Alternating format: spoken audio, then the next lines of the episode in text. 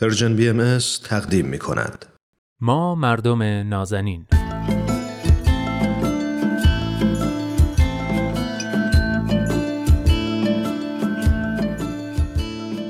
سلام. سلام و درود به شما مردم نازنین. خیلی خوش اومدید به برنامه خودتون. ما مردم نازنین. من نوید توکلیم و این هفته همراه با دوست خوبم عرستو رحمانیان پژوهشگر علوم اجتماعی قراره که درباره تاریخ و تاریخ نویسی صحبت کنیم. خب عرستو جان خیلی خوش آمدی و خیلی ممنونم که امروزم با ما هستی. داشتم به این موضوع فکر می‌کردم که توی چهل قسمت قبلی گفتگوهامون بخش مهمی از صحبتات مربوط میشن به ارجاعات تاریخی و مثالهای تاریخی. در نتیجه فکر می‌کنم تاریخ و جامعه شناسی ارتباط نزدیک و تنگاتنگی با هم دارن. اگه میشه در ابتدای صحبتات یکم در مورد ارتباط این دوتا برامون توضیح بده و اینکه تاریخ و تاریخ نویسی چه نقشی در علم جامعه شناسی ایفا می‌کنه. منم درود میگم نوید جان به شما و شنونده های برنامهتون. ممنونم. بله تاریخ طبیعتا موضوع مهمی تو جامعه شناسی محسوب میشه. یکی به این علت که خودش از حوزه های مهم مطالعه است تو جامعه شناسی یعنی ما جامعه شناسی تاریخی داریم. آها.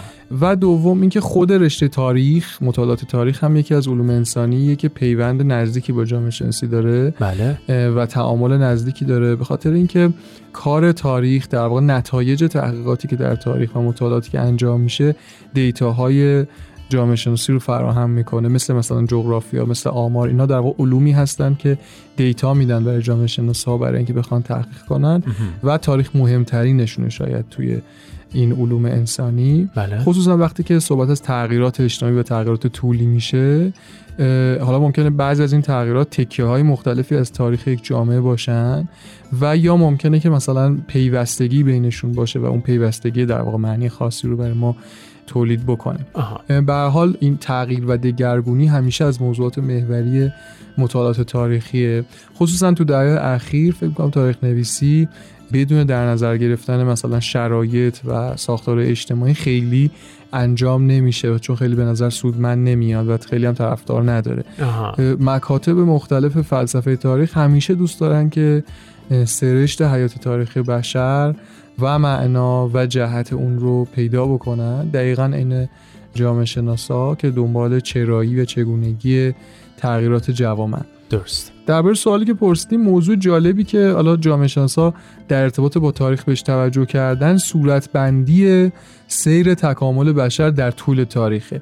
این موضوع ممکنه به صورت ویژه درباره یک جامعه مشخص توی برهه تاریخی خاص باشه و یا اصلا کلا درباره کلیت مثلا پیشرفت بشر. بله. مثال بخوام بزنم. مثلا فرض کن مکس وبر برای اینکه بفهمه چرا اروپایی ها به یک باره توی دوره تاریخی خاص نسبت به بقیه جوامع پیشرفت چند برابری داشتن؟ یا به طور مشخص نظام سرمایه‌داری رو چجوری رقم زدن؟ این شکل اقلانی نظام سرمایه‌داری رو مراجعه می‌کنه به تاریخ و ریشه یابی این پدیده در تاریخ.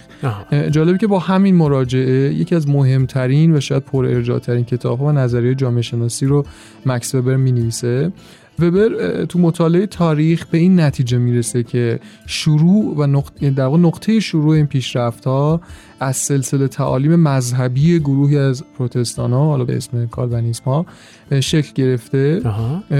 و این تعالیم اونا رو به سمت کار بیشتر در نتیجه روحیه قویتر کاری و شکل گرفتن نظام سرمایه‌داری پیش برده. حتی نهایتا درباره اینکه حالا چرا در گذر زمان این نظام دارای شاخ و برگ بروکراتیک شده و از حالت طبیعی و مثبت خودش خارج شده مطالعه می‌کنه ولی به حال اینی که در واقع وبر یک سیر تاریخی رو بررسی می‌کنه که علت وجودی پدیده مهم اجتماعی که اتفاقا فراز و نشیب داشته رو که چه مسیری طی کرده تا به این شکل امروزی در بیاد رو می‌تونه بررسی بکنه. آها میشه یه مثال دیگه هم بزنی که قضیه یکم برامون شفافتر بشه؟ بله مثلا تو اون مدل حالا کلیتر که گفتم در کلیت پیشرفت بشر بله. میشه آگوست کنت رو مثال زد که مراحل پیشرفت بشری رو تو سه مرحله خلاصه می‌کنه. میگه که بشر از مرحله دینی به مرحله متافیزیکی و نهایتا مرحله اثباتی عبور می‌کنه. بله. توضیحش اینه که مرحله دینی شروع عصر دینی و شروع فتح طبیعت مردم بر اساس عاطفه رفتار می‌کنن. خانواده و اسکان دائمی به وجود میاد. زمینه پیدایش دولت به وجود میاد. بعد شهرها ظاهر میشن. نظام کاستی به وجود میاد.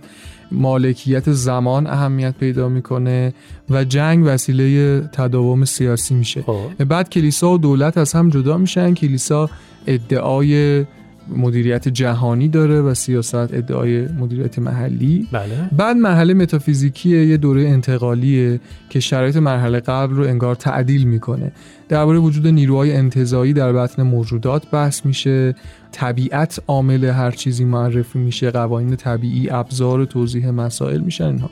و مرحله سوم مرحله اثباتی مرحله ای که ذهن افراد در طلب شناخت قوانین حاکم بر طبیعت ابزارهای اندیشه مشاهده و استدلال هستند نظم اجتماعی آرمانی به وجود میاد عوامل مادی فکری عوامل اخلاقی به طور مناسبی ترکیب میشن اینا با هم تا بشر رو به سعادت برسونه. مذهب دیگه معنیش میشه انسانیت و اتفاقا جالبه که کنت میگه که مسئول اصلاح جامعه جامعه شناس ها هستن توی اون جهانی که حالا معرفی می‌کنه تو اون اوتوپیایی که معرفی می‌کنه. به حال منظورش اینه که به نوعی معتقد همه جوامع برای پیشرفت باید از این مراحل سگانه عبور بکنن. این باز یک نوع تبیین دیگه تاریخی هستش که پیشرفت کلی بشر رو به این شکل می‌بینه.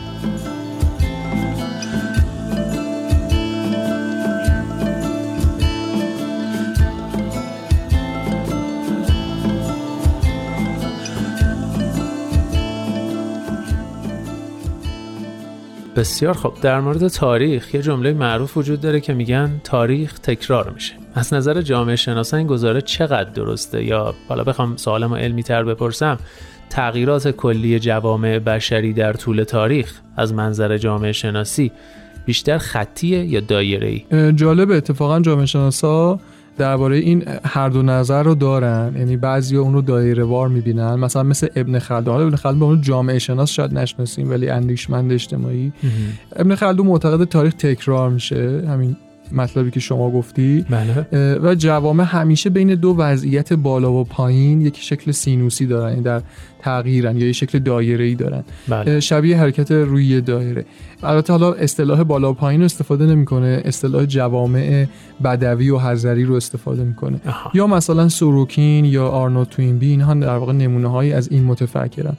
اما عده دیگه ای هم هستن که دگرگونی تاریخ جوامع رو به شکل پیشرفتی می‌بینن یعنی خطی پیشرفتی می‌بینن.